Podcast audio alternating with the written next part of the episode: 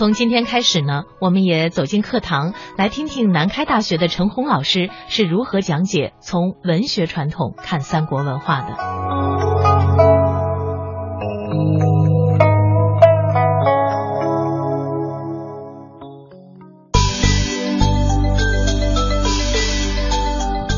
讲中华文化精髓到华夏文明内涵，分析历史与现实的源流传承。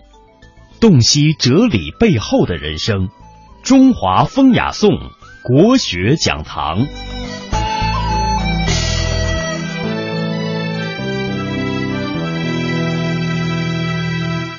呃，关于《三国演义》有各种解读的可能。那么我们这堂课啊，所表达的我的观点，用这样一句话来概括：民众眼中的政治。军事史，这个呢，当然我们也先做一个解题。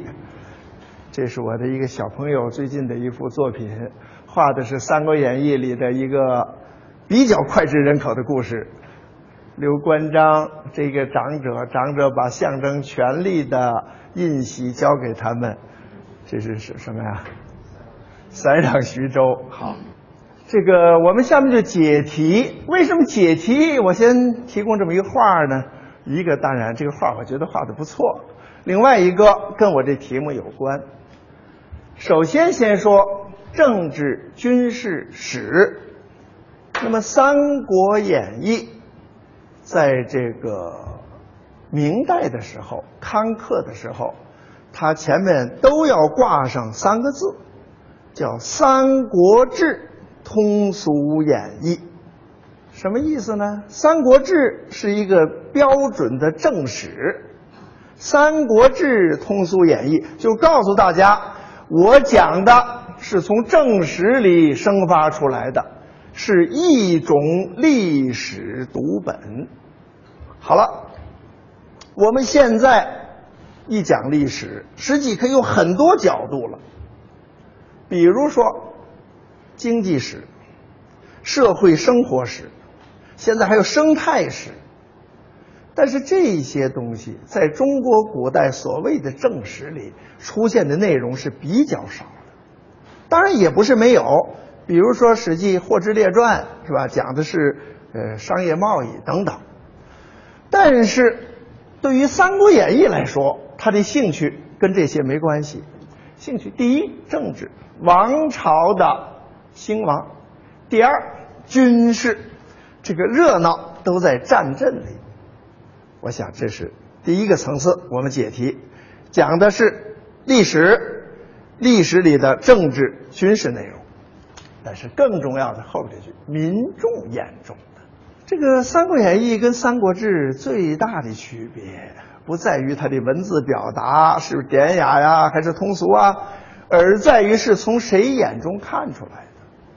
比如三让徐州这个事情，我们如果去读《三国志》，完全跟《三国演义》是不一样的。《三国志》里面讲陶谦这个人是一个呃，第一他是一个军阀，第二他也很有武力啊，在当时也是剿灭了不少他的敌手，称霸一方。第三他又很昏聩。啊，把这个贤人都排斥了，重用一些个谄佞小人，导致徐州的政治非常的腐败，状态很差。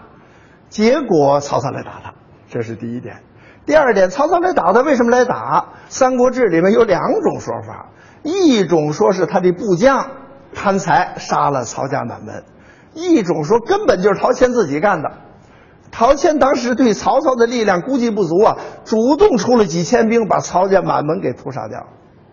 那么也就是说，在《三国志》这个书里，陶谦呢，百分之八十不是个正面形象，而且最后是曹操大兵压境，他一紧张，他给死了。在临死之前，据说跟他手下人说：“哎，看来这地方只有交给刘备了。”但是《三国演义》里不是这么写的。陶谦是忠厚长者，跟曹家的恩怨完全是个冤案。然后跟刘备两个仁厚长者一拍即合。那么这地方，我与其给残暴的曹操，我不如给你刘备，是一个道义上很感人的故事。实际上，在当时这个群雄争霸一个乱世，可能《三国志》的记述啊更可信一些。但是老百姓更愿意听到这样一个道义上站得住的感人的故事。所以我说是民众眼中的政治军事史。时代元末明初，作者罗贯中。关于时代和作者，在明代这四本书里，四大奇书里，《三国演义》是最清楚的一本。后面我们讲到那三种，你就会感到充满了迷雾。这肯定是罗贯中做的，而且罗贯中生活年代是元末明初。当然，具体到罗贯中他的一些个细节仍然有问题，我们后面再说。好，《三国演义》这个书啊，有一个特点，就是在它被接受的过程中，评价迥异。怎么能用迥异这个词儿呢？我们来看一看胡适《三国志演义序》，他讲。在几千年的通俗教育史上，没有一部书比得上他的魔力。五百年来，无数的失学国民从这部书里得到了无数的常识与智慧，从这部书里学会了看书、写信、作文的技能，从这部书里学得了做人与应试的本领。呃，我觉得胡适这个不夸张，《三国演义》不能算是一部有文学价值的书。从根上，文学价值没有的，想象力太少，创造力太薄弱，最不会剪裁，故此书不成为文学的作品，根本从文学史把它给开除掉了。这个胡适怎么回事情啊？我们注意，他不是自己打架，他说是通俗教育史上他不得了，但是他认为他不是文学。那么这个观点古已有之，我们看金圣叹。金圣叹第五才子书读法里说：“三国笔下拖不动，学不转，分别如官府传话奴才。”就是他全从历史上下来的，自己的虚构和创造力不行，所以他认为三国比水浒差的太多了。因为版面的关系啊，金圣叹还有跟胡适一样，也有相反的说法。在另一本《三国演义》的序里面。金圣叹说：“《三国演义》太好了，可以称为是第一奇书啊，最有才子气质。那是怎么回事情呢？那个我本人考证，那是委托的。金圣叹还不像胡适，金圣叹没自相矛盾。金圣叹认为三国不行，虚构太少，没有表现文学创造力。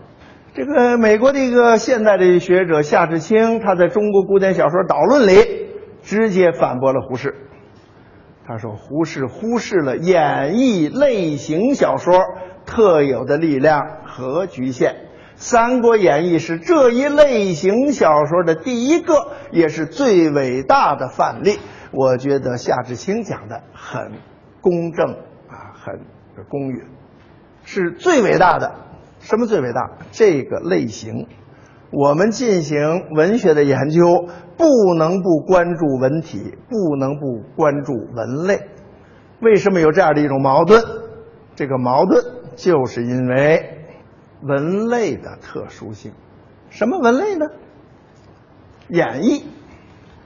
演绎本身就有一个前提，对什么的演绎？是对历史的演绎。这种文类，我没有在全球范围内，我没有这么大的精力和学问，呃，我不敢说别的国家和民族都没有这类的东西。我想至少在东亚文化圈里是有接近的东西啊。但是像我们国家、我们民族在古代出来这么多演绎，我相信没有第二家。演绎是很特殊的一个东西。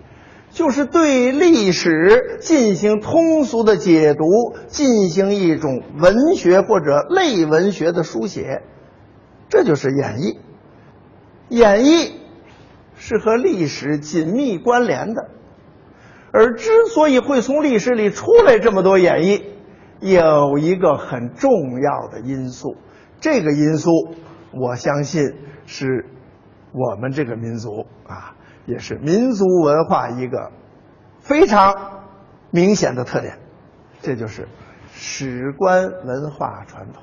好了，前面是《三国演义》我们的一个引言，下面进入第一节，从文化传统看三国。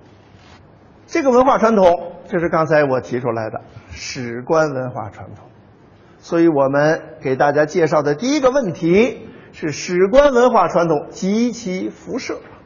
这个所谓史官文化呀，这个词儿不见于古代的典籍，这是我们近现代人研究中国历史提出来的。最早、最明确、影响最大，应该是范文澜。